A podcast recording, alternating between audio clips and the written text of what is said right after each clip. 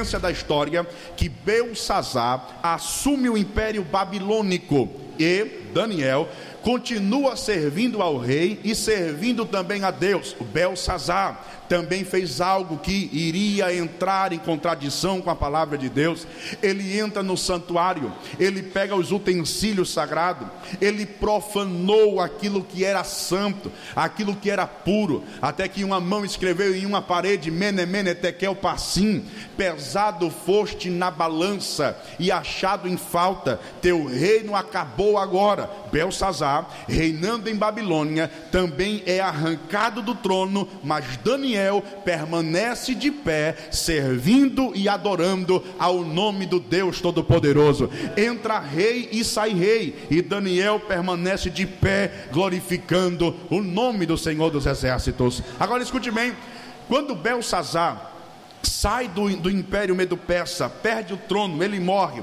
O texto diz que havia uma profecia no capítulo 45, abra sua Bíblia, por favor, do profeta Isaías, capítulo de número 45 do profeta Isaías, nos versículos 1 a seguir. Olha o que diz o texto: Assim diz o Senhor ao seu ungido, a Ciro, a quem tomo pela mão direita para abater as nações diante da sua face.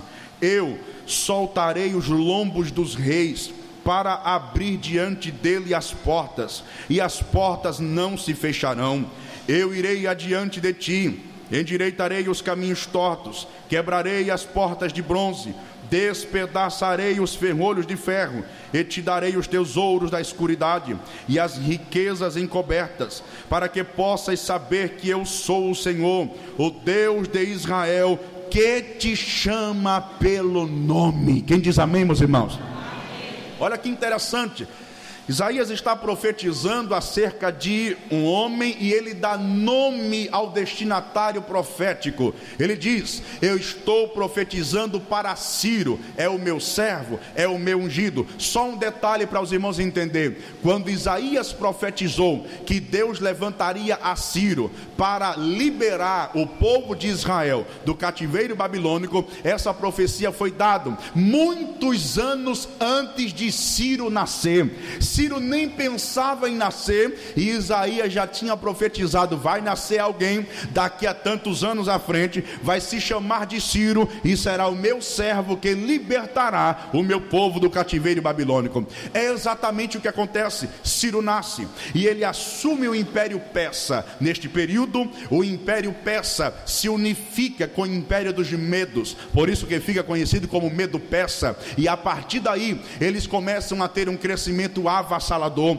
ao ponto de destruírem por completo o império babilônico. E a Pérsia assume todo o império, incluindo a própria Babilônia, está subjugada agora ao rei Ciro. Daniel está ainda servindo a Deus e permanece de pé. Entra rei, sai rei, entra império e sai império, e Daniel permanece de pé, adorando a Deus na beleza da sua santidade. O o texto diz que posteriormente Ciro também reinaria na Pérsia, quanto o próprio Dário, no capítulo 6, de maneira que eu quero que os irmãos entendam que nós temos pelo menos quatro reis em impérios diferentes. Temos Nabucodonosor, nós temos Belsazar, nós temos Ciro e nós temos Dário, e em todos os impérios a mão de Deus estava estendida sobre Daniel para lhe abençoar com toda sorte de bênção. Os irmãos estão me entendendo? Digam Aleluia.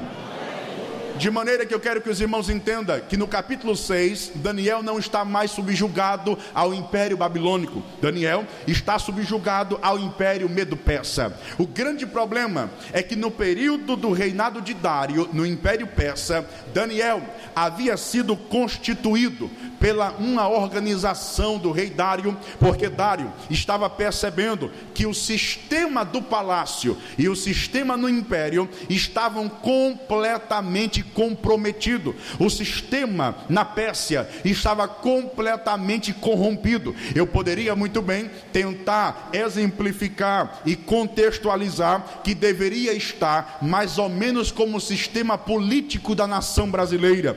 Corrupção a tudo quanto é canto momento não se sabe mais em quem confiar, não se sabe mais em quem acreditar, porque a corrupção está generalizada, a corrupção está infiltrada, e para quebrar a corrupção tem que se colocar contra o sistema, e ninguém quer colocar a cara para bater. É um cenário forte, é um cenário pesado. Ciro, ou Dário, melhor falando, na Pérsia, está vivendo exatamente um cenário que o sistema governamental dele está completamente corrompido. Ele está perdendo dinheiro, ele está perdendo tributos, estão fazendo desvios da área financeira na contabilidade imperial da Pérsia. Então, por esta razão, Dário, ele tem um projeto de administração no império. Ele chama algumas pessoas e ele resolve separar 120 homens para governarem 120 cidades da época. Seriam eles os prefeitos de cada cidade. E ele coloca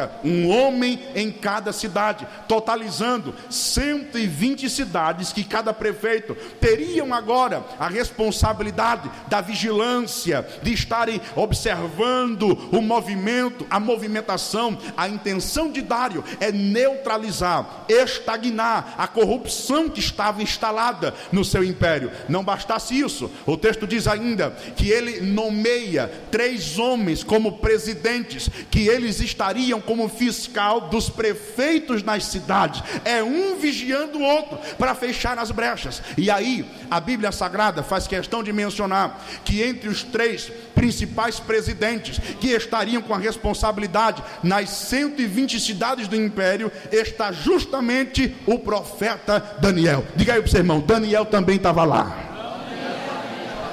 Entre os três principais presidentes que teriam autoridade em todo o império e nas 120 cidades estava justamente o profeta Daniel. Meus irmãos, você está com a sua Bíblia aberta em Daniel? Se não está, abre por favor. Capítulo 6 do profeta Daniel.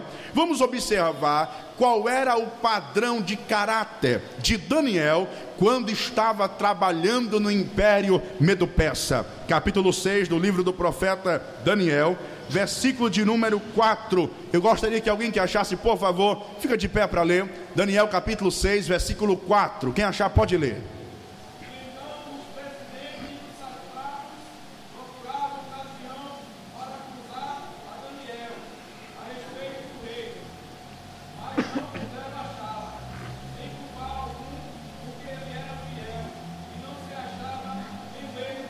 Quem diz amém, meus irmãos? Agora outro irmão, leia por favor, versículo 5. 6 e 5.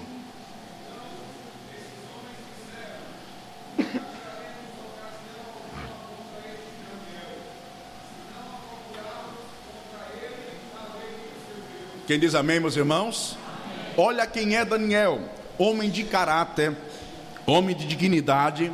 Diz o texto que ele era fiel o texto diz que estes dois presidentes que com Daniel faziam os três, as três principais autoridades na Pérsia, estes dois estavam buscando alguma coisa em Daniel, algum pecado, algum deslize, algum rabo preso na nossa linguagem odierna, buscando algum delito, alguma coisa que comprometesse aquele ancião de mais de 80 anos de idade e buscaram, foram a fundo, cascaviaram, pediram informação a um e a outro, contextualizando. Eu penso que com a tecnologia deles devem ter instalado câmeras humanas, fica de olho nele, tenta achar alguma coisa. Mas o texto diz que procuraram, buscaram, cascaviaram, perguntaram a um, perguntaram a outro, colocaram vigilantes, mas não acharam, não acharam por que não acharam? Porque Daniel era fiel a Deus e fiel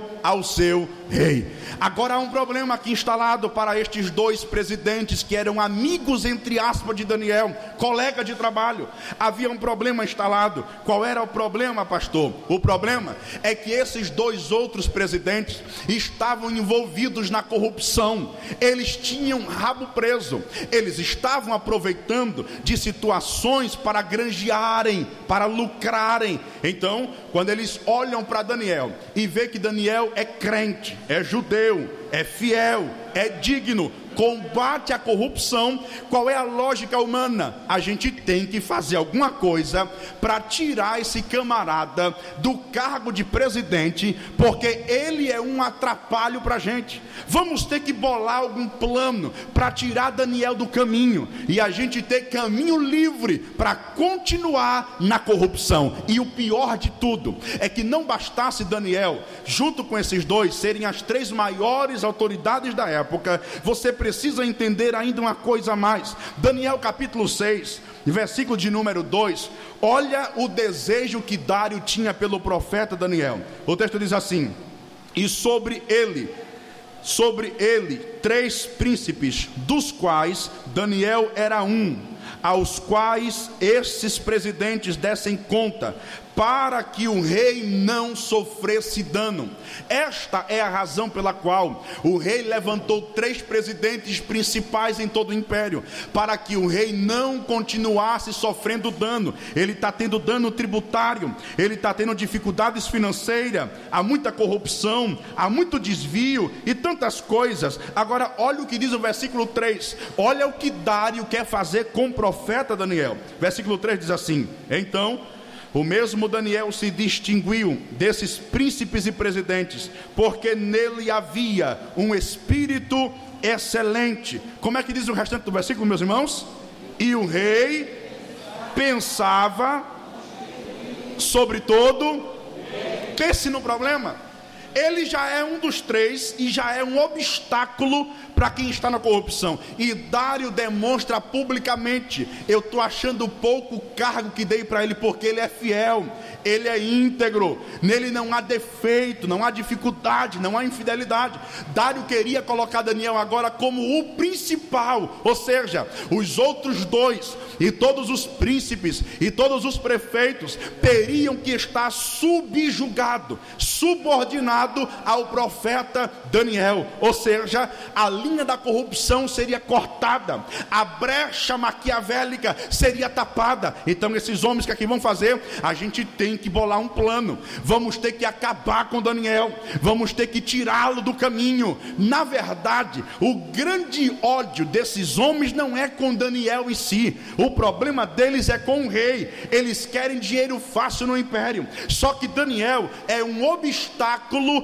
para a permissividade da corrupção daquela época. Então, quem nos atrapalhar, vamos acabar com ele, vamos destruí-lo, vamos tirá-lo do cargo e assim por diante. É exatamente por isso que o texto menciona que estes dois presidentes, o grego antigo, presta atenção nisso, por favor. O grego antigo vai mencionar que apenas estes dois presidentes, companheiros de Daniel, procuraram ao rei Dário e trouxeram para Dário uma proposta que parecia muito boa, uma proposta que faria de Dário uma espécie de Deus rei na época.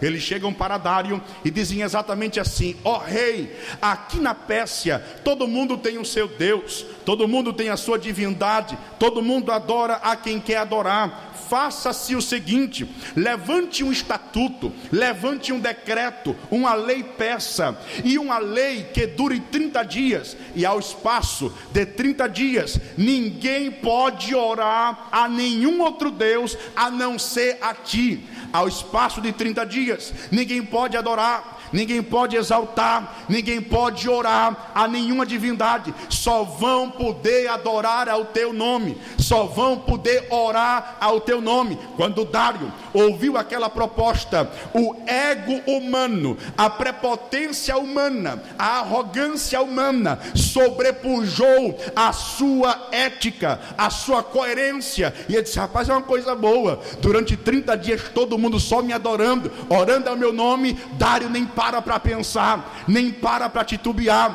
Ele assina o decreto e manda esparramar pelas nações que estavam dentro do seu império. Só que não sabia Dário que a intenção destes dois homens não era honrar ao rei, não era exaltar ao rei, não era a glória do rei. A intenção deles era acabar com Daniel. Por quê, pastor? Porque eles sabiam que Daniel era fiel a Deus e Daniel não ia negociar negociar a comunhão com Deus por nada. Daniel não ia negociar a intimidade com Deus por nada. O que é que eles entendem? Quando a gente baixar o decreto, Daniel não vai parar de orar, Daniel vai continuar orando. Então a gente lança ele na maior penalidade do Império Persa, enquanto na Babilônia a maior penalidade era alguém ir para a fornalha de fogo ardente, a maior penalidade no Império Persa era alguém ser jogado na cova cheia de leão, faminto para morrer despedaçado. De maneira que eu quero que você entenda que o projeto era maligno, o projeto era maléfico, o projeto era para destruição, o projeto era para a morte. Agora tem uma coisa: enquanto Satanás está arquitetando e planejando o projeto da tua queda, da tua falência, da tua morte e da tua desgraça, Jeová é um rei que não sai do trono, e a palavra final pertence à boca do Deus Todo-Poderoso. O mal que te trouxeram, no final, vai ser o bem que te fizeram e nem sabia. Levante a mão para o céu, por favor. Levante a mão para o céu, por favor. Pega na mão da tua irmã, por gentileza, e diga aí para ela: o mal que te trouxeram foi o bem que te fizeram e nem sabiam. No final alguém vai ser confundido e envergonhado, mas a vitória permanece na mão do povo de Deus. Meus irmãos, isso é terrível.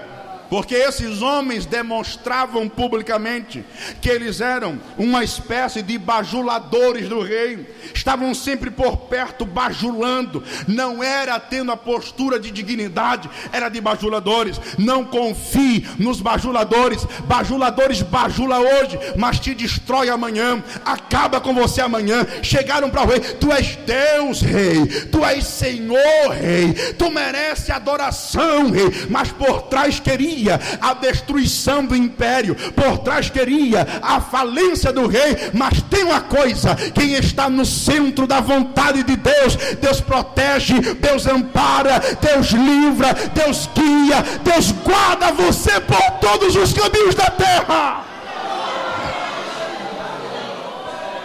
Sabe o que eu acho interessante? Na vida deste homem de Deus, Daniel, é que ele foi fiel a Deus nos tempos de bonança, mas também foi fiel a Deus nos tempos de crise, porque tem gente que só consegue ser fiel a Deus quando está na luta, mas quando Deus abençoa, se esquece de Deus. É só lembrar o capítulo 1 de Daniel: Daniel era escravo da Babilônia, lançaram para Daniel um prato com manjar do rei. Ele disse: Eu não posso comer, eu não posso me corromper, eu não posso me contaminar, mesmo como escravo. Ele disse não à corrupção e se manteve fiel diante a palavra de Deus. Agora, agora, Daniel é presidente do Império Medo-Persa. Aparece outro prato, mas ele diz: Eu não posso, porque eu sou crente, eu sou homem de Deus, eu sou fiel a Deus e eu não me vendo por nada. Diga aí assim para o seu irmão: fiel na prova, e fiel na vitória. Aí tem outros que é o contrário é fiel na vitória e não é fiel quando está na luta. Mas diga aí para o seu irmão: seja fiel, seja fiel. em todos os momentos, todos os momentos da sua vida. A história vai mencionar que esses dois presidentes, posteriormente, eles, eles mesmos, abririam os portões do Império Persa para que os inimigos entrassem e acabassem com todo mundo. Quem bajulou hoje está cavando a cova do próprio rei amanhã. E não é assim? Um dia desse eu li na rede social uma frase que dizia assim: Quem fala de alguém para você, fala de você para alguém. E geralmente é assim. Não compactue com esse tipo de gente. A Bíblia diz que quem anda junto no caminho dos pecadores e se assenta na roda dos escarnecedores, ele está longe do caminho e da palavra de Deus. Ande com quem tem conteúdo para lidar, ande com quem tem alimento para lidar, ande com quem faz você crescer, melhorar, prosperar diante da palavra de Deus.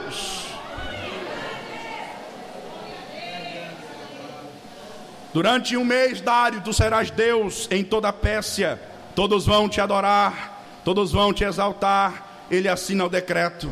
Quando ele assina o decreto, o texto sagrado menciona que Daniel, quando toma conhecimento, ele não esmorece, ele não fica com medo, ele não fica pensando em parar ou não, literalmente falando. O texto menciona que Daniel vai para sua casa e quando Daniel chega em casa, ele sobe ao primeiro andar, repete comigo, primeiro andar.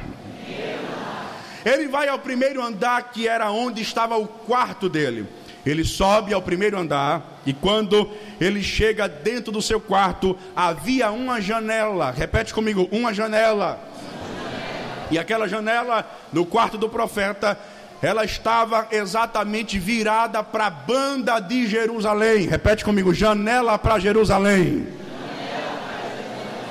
Quando Daniel chega no quarto e ele olha para o altar dele, aonde costumeiramente ele orava. E a Bíblia faz questão de mencionar que Daniel orava três vezes ao dia. Isso era, isso fazia parte da sua, do seu dia a dia como servo de Deus. Três vezes ao dia Daniel orava. Quando ele entra no quarto, ele olha para o altar ele olha para a janela, ele abre a janela, e agora acontece com Daniel uma coisa crucial, uma coisa pontual, mas uma coisa que seria definitivo para o futuro deste homem de Deus. Por favor, escute o que eu vou lhe dizer. Diz um escritor americano, por nome de Oliote. Ele diz o seguinte: a verdadeira cova dos leões de Daniel não foi a cova, a verdadeira cova dos leões de Daniel foi o seu quarto. Diga aí para o seu irmão: a verdadeira cova dos leões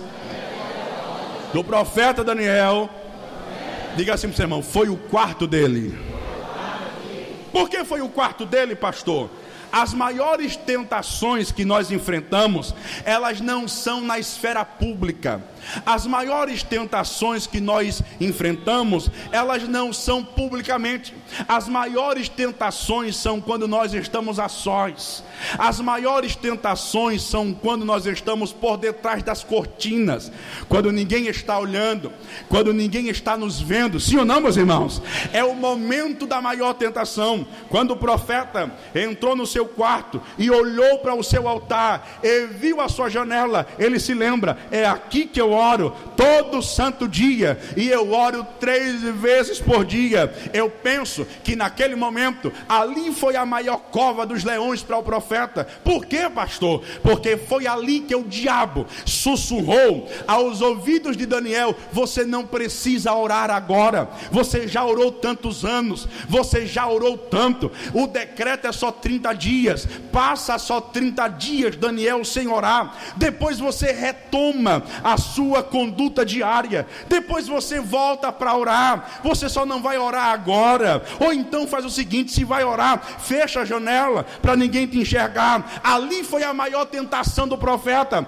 no oculto, quando não tinha ninguém lhe vendo, ninguém lhe enxergando. A alma de Daniel sofrendo os dados do diabo. É só um momento, é só um período. Tu não ora agora, daqui a 30 dias tu ora, não tem ninguém vendo. Deus vai entender. Deus Deus vai tolerar, Deus vai aceitar, mas o profeta entende que ele não pode abrir mão da comunhão com Deus. O profeta entende que maior do que os cargos da Pérsia era a intimidade com Deus. O profeta entende que melhor do que o ouro e a prata peça era a comunhão com Deus. O profeta entende que melhor do que toda regalia, que toda autoridade de todo aquele império, o melhor era intimidade, graça, unção e poder de Deus na vida, mas tem muita gente que se vende por 20 moedas de prata, que se vende por qualquer coisa, troca a igreja por qualquer problema, uma paz do Senhor, uma cara feia, uma oportunidade, uma calúnia. Tem gente trocando o céu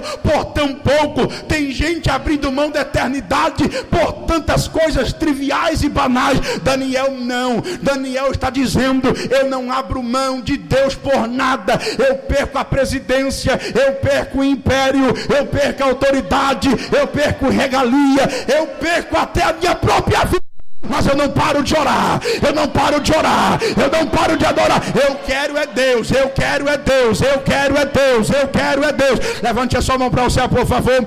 Dá um toque aí na tua irmã diga assim para ela: não abra mão de Deus por nada.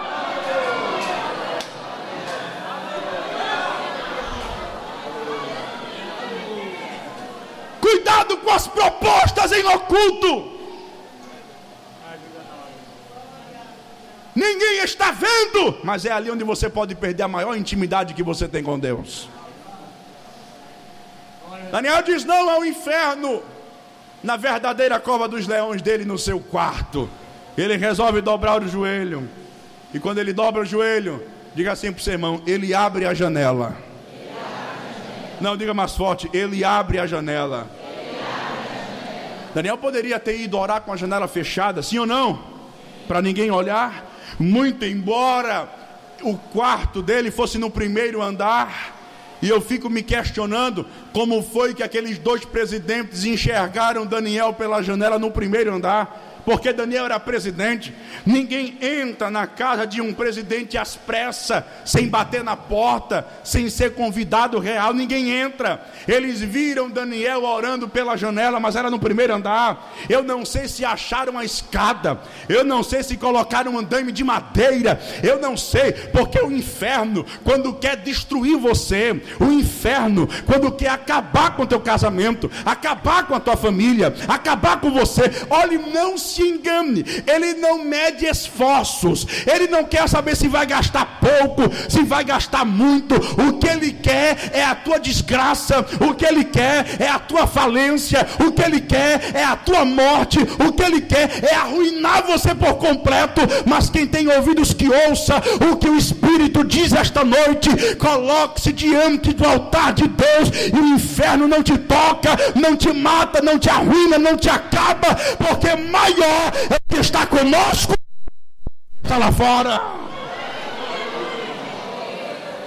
Agora eu lhe pergunto, por que é que Daniel abre a janela para orar? Ele não podia orar com a janela fechada? Podia ou não podia? Não escutei, sim ou não? Sim. E ele não ia estar orando do mesmo jeito? Pergunta, irmão, por que, é que ele abre a janela?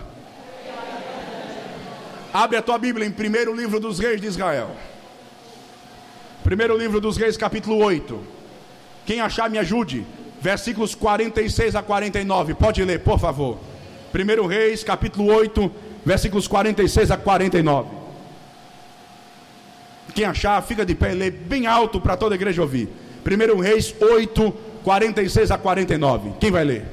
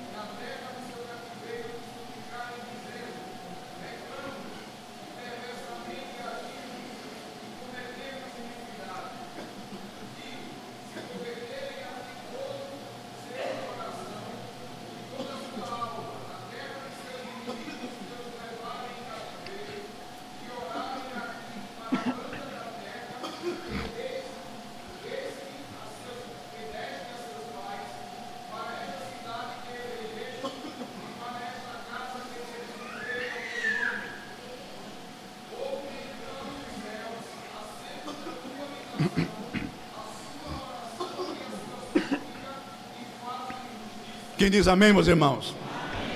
Olha o que o texto diz: quando vocês forem levados para cativeiro e estiverem em terra estranha, e perceberem que transgrediram a Deus ou que precisam de orar ao Senhor, ele diz assim: dobre o joelho, orem, mas orem virado para Jerusalém.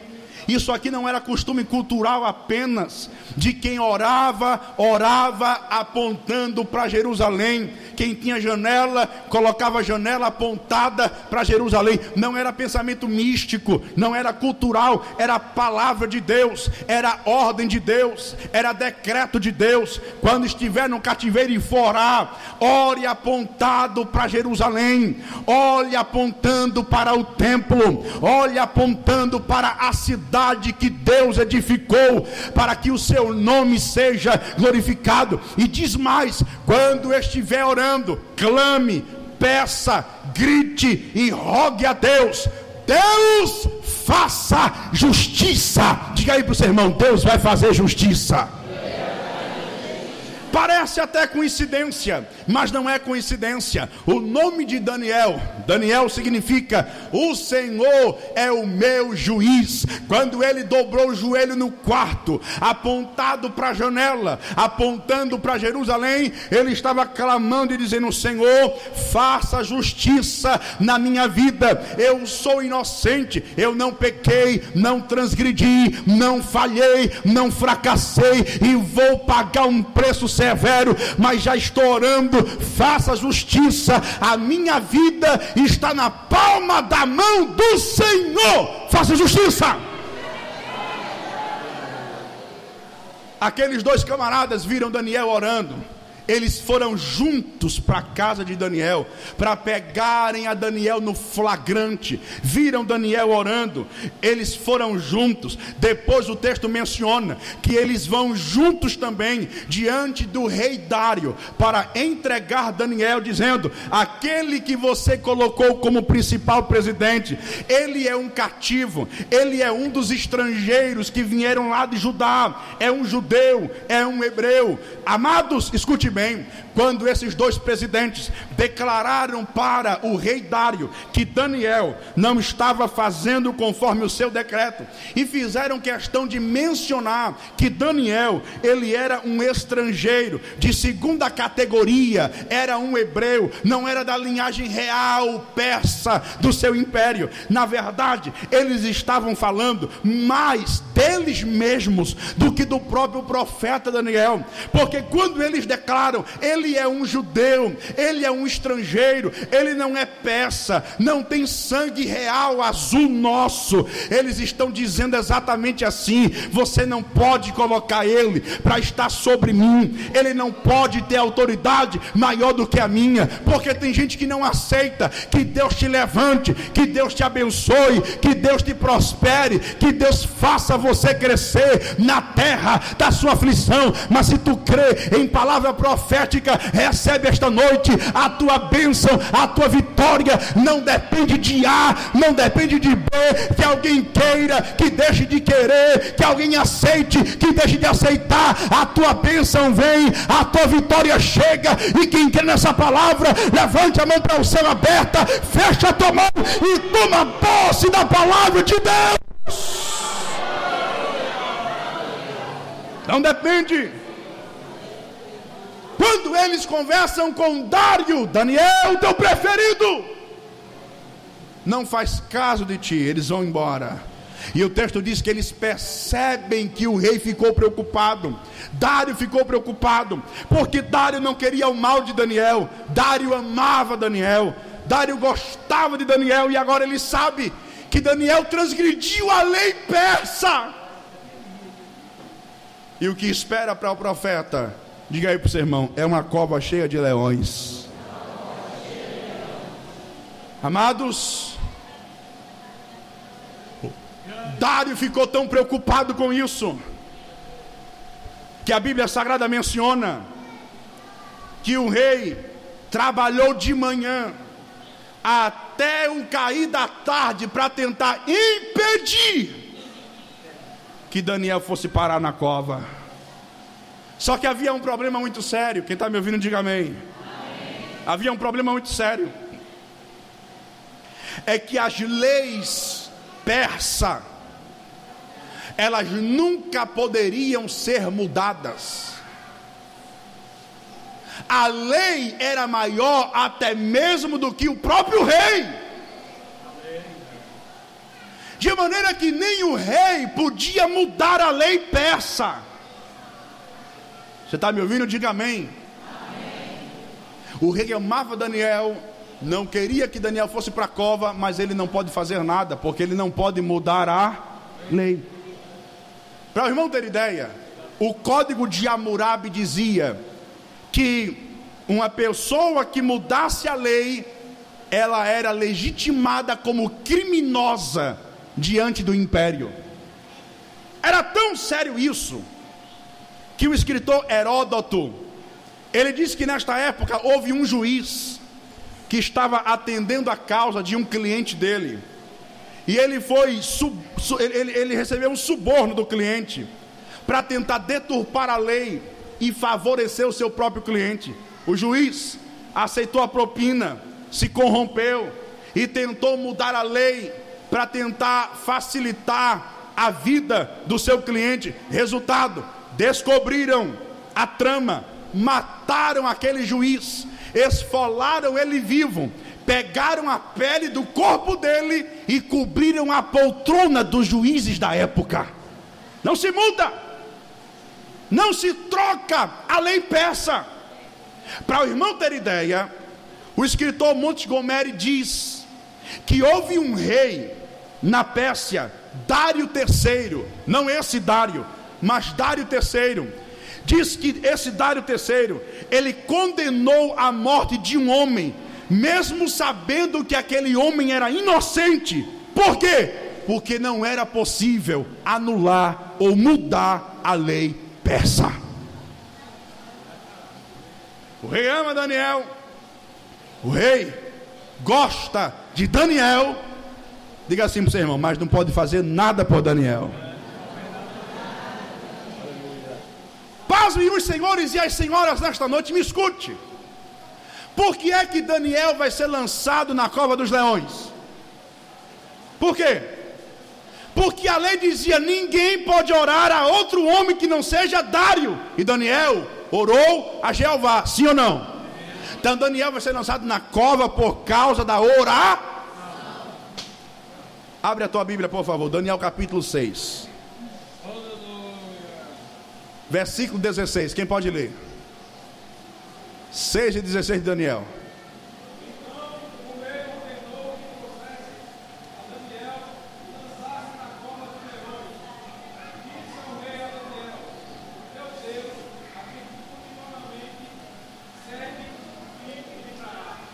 Aleluia. Diga assim comigo: O teu Deus, o teu Deus, a quem tu serves, Ele te livrará. Quem foi que disse isso aqui? O rei Dário. O que é isso aqui? Diga assim comigo: uma palavra de oração. Olha que coisa interessante. O rei que assinou o decreto, ninguém ora a Jeová, e se orar, eu mato. Agora está orando por Daniel.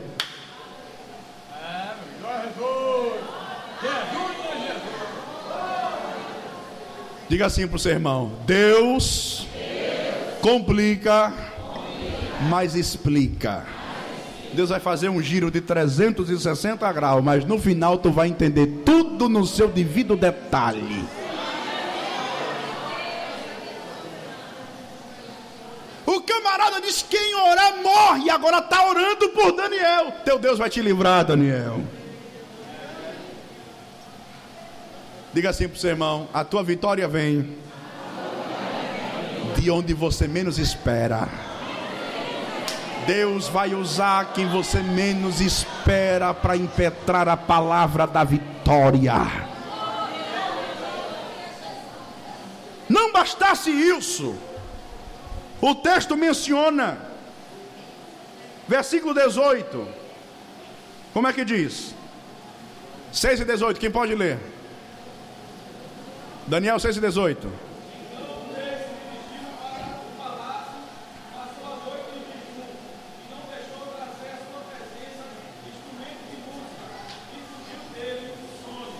Diga amém. amém. Diga assim comigo: Dário, Dário.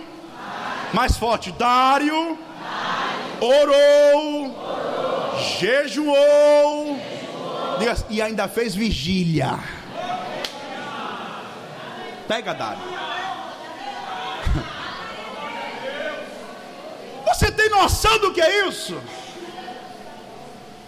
Camarada ora por Daniel, jejua por Daniel e não consegue nem dormir. Até vigília ele fez. Por quê, pastor? Porque enquanto jogaram Daniel na cova, Daniel estava preso, mas o Deus de Daniel estava livre e solto para fazer o que quer, na hora que quer e do jeito que ele quer.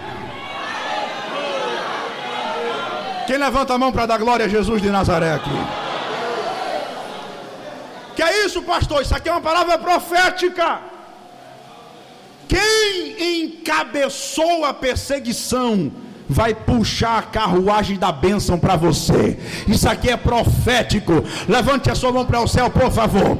Levante a sua mão para o céu, por favor. Diga bem forte comigo: quem encabeçou a perseguição vai puxar a carruagem da bênção vai puxar a carruagem da bênção para você. Amã se preparou, Amã se arquitetou, Amã se muniu, vou acabar com Mardoqueu, vou matá-lo, destroná-lo, arruiná-lo. Daqui a pouco a roda girou, Jeová puxa o cavalo branco e ande dizendo: Aqui está, aqui está o homem que o rei se agrada. Quem começou a luta vai ser usado para te abençoar na terra da tua aflição. Diga aleluia. A madrugada toda. O rei não come. O rei não dorme. E Daniel está lá dentro da cova. Quando amanhece o dia, o rei estava tão angustiado na alma por Daniel, que quando o sol nasce, ele vai correndo até a cova e o texto diz que quando ele chega na porta da cova, versículo de número 20, e chegando-se à cova, chamou por Daniel com voz triste.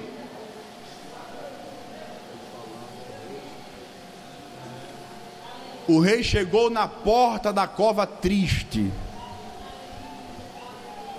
Mas o versículo 23 diz assim: Então o rei muito se alegrou dá um toque assim no ombro do irmão e diz assim para ele: Chegou triste, mas saiu pulando de alegria. É desse jeito que vai ser hoje aqui. Eu não sei como você chegou, eu não sei como você entrou, eu não sei qual é a crise, qual é a luta, se é emocional, se é financeira, se é familiar, se é conjugal, se é espiritual. Eu sei de uma coisa: você chegou aqui hoje de uma maneira, mas Jeová está dizendo: vai sair completamente diferente. Eu estendo as minhas mãos sobre a tua vida e te abençoo com toda a sorte de bênção na terra.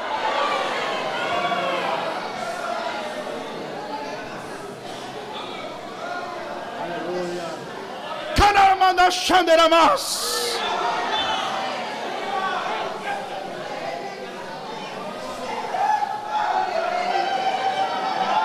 Karamana Shendere Mara Sore Miai. Hemikando Remana Shuri Miai.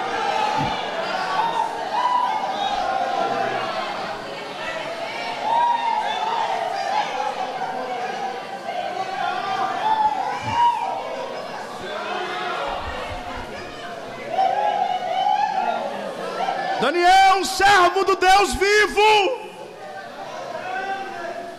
Dar-se é o caso que o teu Deus, a quem tu continuamente serves, tenha te livrado dos leões. Aí Daniel grita lá de dentro da cova: Vive, Rei, eternamente.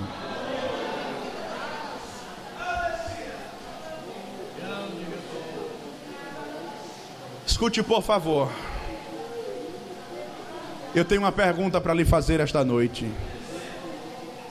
O que aconteceu dentro daquela cova?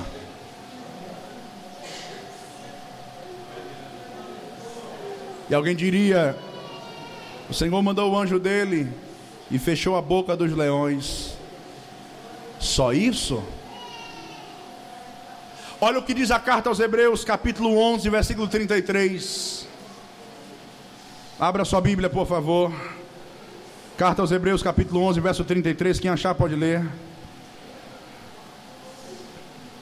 11 e 33 de Hebreus.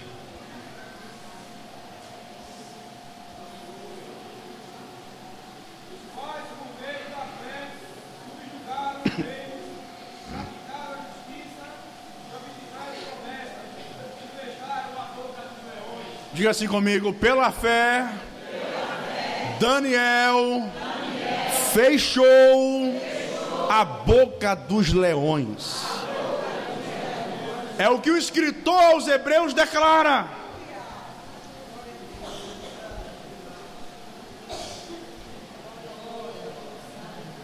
Uma escritora americana chamada Joyce Baldin. Quem está me ouvindo, diga amém. Ela diz o seguinte: os leões voltaram a ser para Daniel,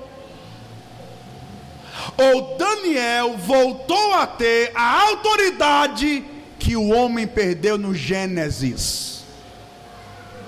Gênesis capítulo 1, abra sua Bíblia. Capítulo 1, versículo 26. Quem pode ler bem rapidinho? 1 e 26 de Gênesis.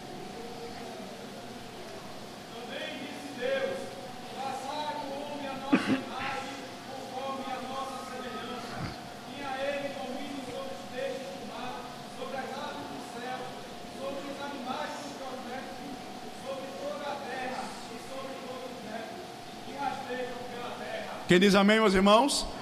Quando Deus criou os animais, quando Deus criou os vegetais, quando Deus criou as aves do céu, Ele disse: domine sobre todas as coisas. Lá no Gênesis, o homem brincava com leão, sim ou não? Brincava com tigres, com serpentes, com toda espécie de animais, répteis, de tudo porque havia harmonia. O homem tinha autoridade sobre toda a natureza. Quem está me ouvindo, diga amém. amém. Mas quando o homem peca, o homem perde essa autoridade. Joyce Baldin diz que lá na cova dos leões, Deus entregou a Daniel Deus restituiu a Daniel, Deus restaurou a Daniel, especificamente ali dentro, a autoridade que o homem perdeu no Gênesis, e o leão voltou a ser dócil para Daniel, como era para Adão lá no jardim do Éden. Fica quietinho aqui, vamos brincar. Olha o que diz o profeta Oséias, capítulo 2, versículo de número 18. Enquanto os irmãos procuram, eu vou lendo. Oséias capítulo 2, versículo de número 18. O texto diz assim: E naquele dia farei por eles aliança com as feras do campo, e com as aves do céu, e com os répteis da terra, e da terra quebrarei o arco, e a espada, e a guerra, e os farei deitar com segurança. Dá um toque do irmão e diga assim: Jesus vai lhe fazer dormir em segurança. Sabe o que eu entendo aqui, meus irmãos? Que a primeira vitória de Deus para Daniel, diga aí para sua irmã, não foi sair da cova. Diga assim, olhe nos olhos ali assim para ela. A primeira vitória de Deus para Daniel não foi fora da cova. Diga assim, foi dentro da cova. Qual foi a primeira vitória? A autoridade restaurada.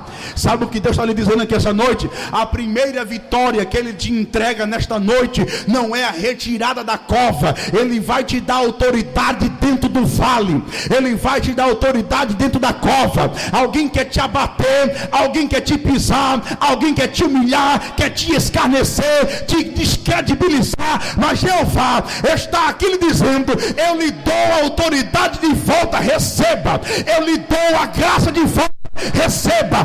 Eu lhe dou unção de volta, receba. E é na cova, é no vale, é no deserto. Quem viu tu chorando, graça de Deus sobre a tua vida, vai ver a autoridade de Deus sobre a tua alma. Fica de pé comigo, por favor, em nome de Jesus. Fica de pé comigo, por favor, em nome de Jesus. Eu queria que você desse um abraço nesse irmão que está do seu lado, por favor. Abrace essa pessoa e diga assim para ela: receba autoridade dentro da cova nesta noite. Tu não serás envergonhada, tu não serás desacreditada, envergonhado e confundido serão todos que se levantarem contra ti. Sião, em nada, em nada, em nada, o certo está com você, a vitória está com você.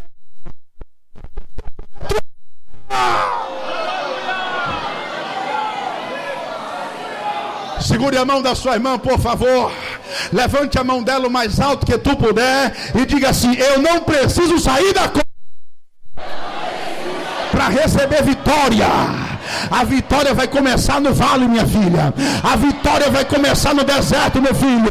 Quem quer, levante a mão aberta, fecha a mão, recebe autoridade.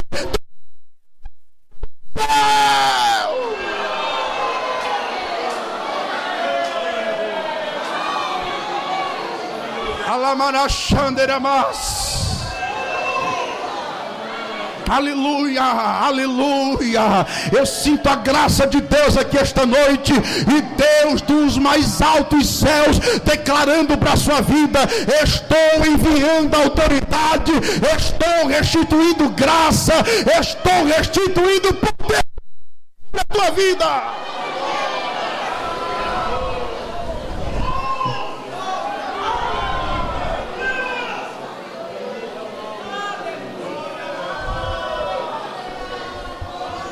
Lançaram para ver você morto, devorado. Você vai brincar com os leões, porque Deus vai lhe dar graça e vai fechar a boca do leão e vai te dar autoridade em meio à tempestade nesta noite.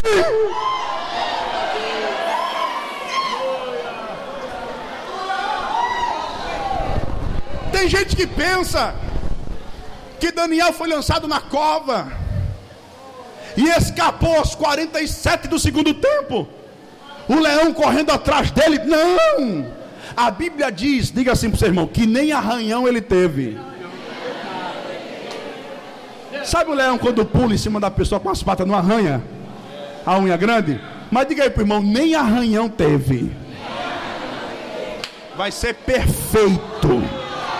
Eu sou boca de Deus para lhe dizer isso aqui esta noite. Vai ser perfeito. E quem te viu não vai acreditar, mas vai ficar com o olho arregalado vai levantar a mão para o céu e vai declarar: Foi Deus, foi Deus, foi Deus, foi Deus, foi Deus, foi Deus. Levante a mão para o céu e declare: É Deus que vai fazer, é Deus que vai abrir, é Deus que vai multiplicar, é Deus que vai abençoar. Recebe esta noite, recebe esta noite a providência do céu.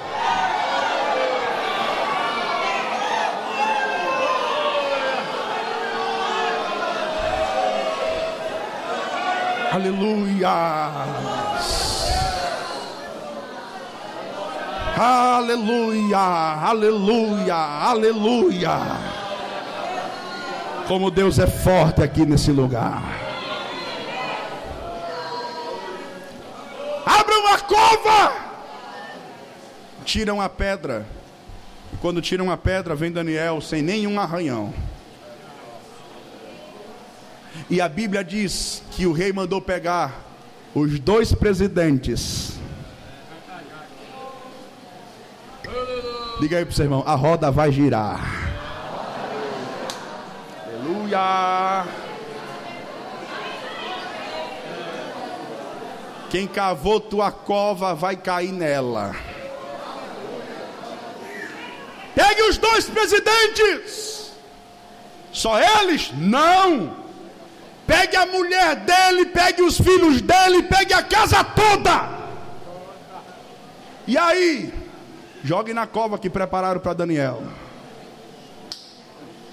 E a Bíblia diz que quando jogaram eles, que eles entraram na boca da cova, não deu nem tempo. Porque alguém pode dizer, ah, o leão estava com fome. Não, não deu nem tempo de chegarem no fundo da cova, que foram despedaçados os seus ossos. Não toca em quem tem intimidade com Deus. É um conselho que eu te dou. Diga aí para sua irmã: não toque em quem tem intimidade com Deus. Fica quieto, fica na tua, fica calado, sai de perto, mas não toca. Tocar num homem de Deus é tocar numa colmeia cheia de abelha. Vai sair picado, porque homem de Deus, mulher de Deus tem dono. E quem tocar em você, toca na menina dos olhos de Deus. A mão preparou a forca para Mardoqueu. Qual é o final da história? A mão vai morrer enforcado, Mardoqueu vai estar de pé dando glória a Jesus, dando glória a Jesus, dando glória a Jesus.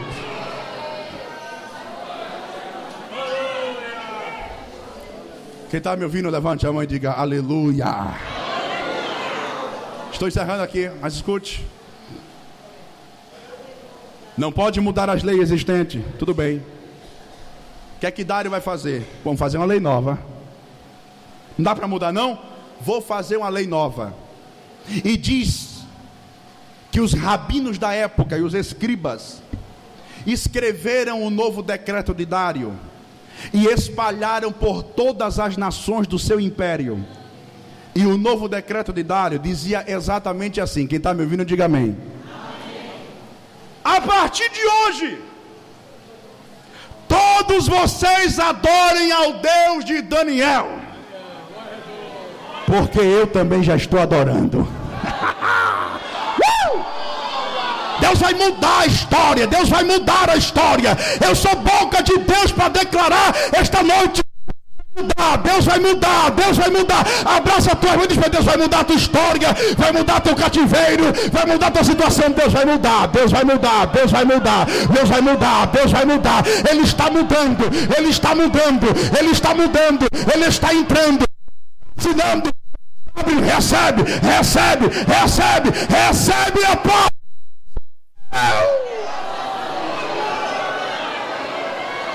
Todos vão adorar ao Deus de Daniel, porque eu já estou adorando. Porque só Ele é capaz de libertar como libertou Daniel, e Ele permanece de geração a geração. Sabe como termina a história? Fica frente a frente com esse irmão, por favor. Frente a frente com ele. Está frente a frente com ele, pergunta assim para ele: Sabe como termina a história? Diga assim, com o versículo 28. Diga assim, e o versículo 28 diz exatamente assim: E este Daniel prosperou. Ponto. É assim, Demanashui Ramakandorema. É assim que vai terminar a tua história. Deus vai te abençoar na terra da tua quem crê que rasga o peito para adorar. Recebe essa palavra de Deus aqui esta noite. Você não se corrompe. Você não entra no sistema, Deus vai te abençoar, Deus vai te levantar, Deus vai te separar, Deus vai te abençoar na terra da tua aflição, assim diz o Senhor nesta noite. Levante a sua mão para o céu, por favor, feche os seus olhos.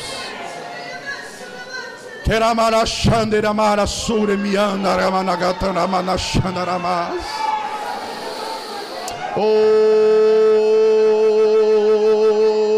aleluia, aleluia, aleluia, aleluia. Aqui está, Senhor, a tua igreja, aqui está o teu servo, aqui está a tua filha, talvez vivenciando o momento da cova, mas desça sobre ela graça agora, desce sobre ele autoridade agora, desce sobre ele poder agora. Abre a tua boca e recebe aí a autoridade de Deus.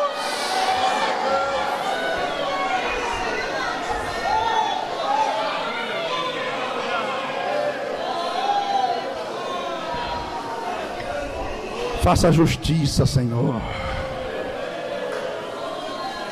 Faça justiça.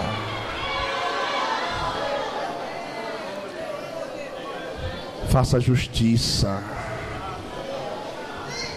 Tu és o Deus de justiça. Tu és o Deus de justiça.